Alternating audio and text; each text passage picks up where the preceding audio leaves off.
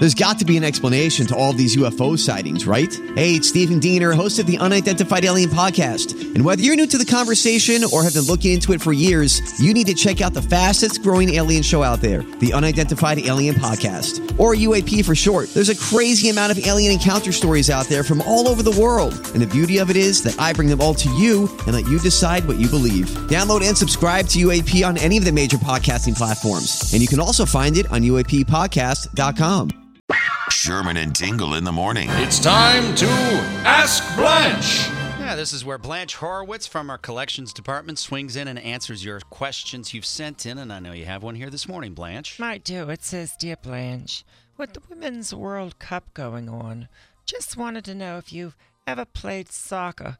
Sincerely, Jennifer in Barrington. Hello, Jennifer.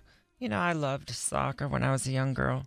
You know, when I was around 22 years old, I was working in the town brothel, and my girlfriends and I would sit on the porch during non peak hours and reminisce about the days we were just kids playing soccer in the streets. It was so long ago, though. It was, it was like a, a time where there was no beautiful parks like there are today. Back in my day, we had to play in the dirt, and we always had to worry about all the shootings.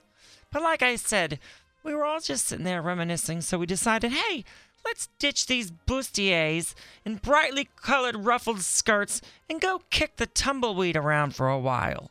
So we did.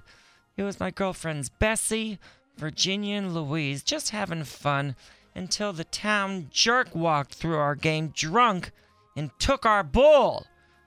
We were all so mad, but we couldn't do anything about it because we knew he always carried a gun and we didn't want to get shot. You know, we were scared. Wow, this is a really rough area. Yeah, it was very bad. But that's when our town sheriff appeared out of nowhere and arrested that dirtbag and dragged him off to jail.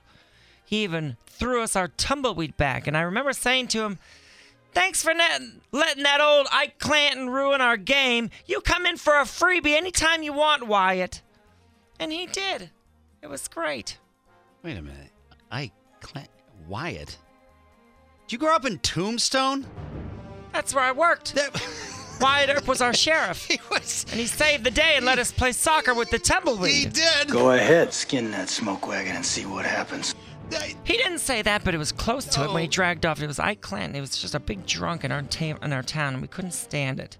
And you know, the funny thing is, like we told Wyatt, we said, "Hey, you know, come in for a freebie anytime you want." Uh-huh. And he cashed in on that IOU like an hour later because he was a known freak in the town. Really? Oh, he used to like being blindfolded in toilet play. They used to call him Liquid Diet Wyatt.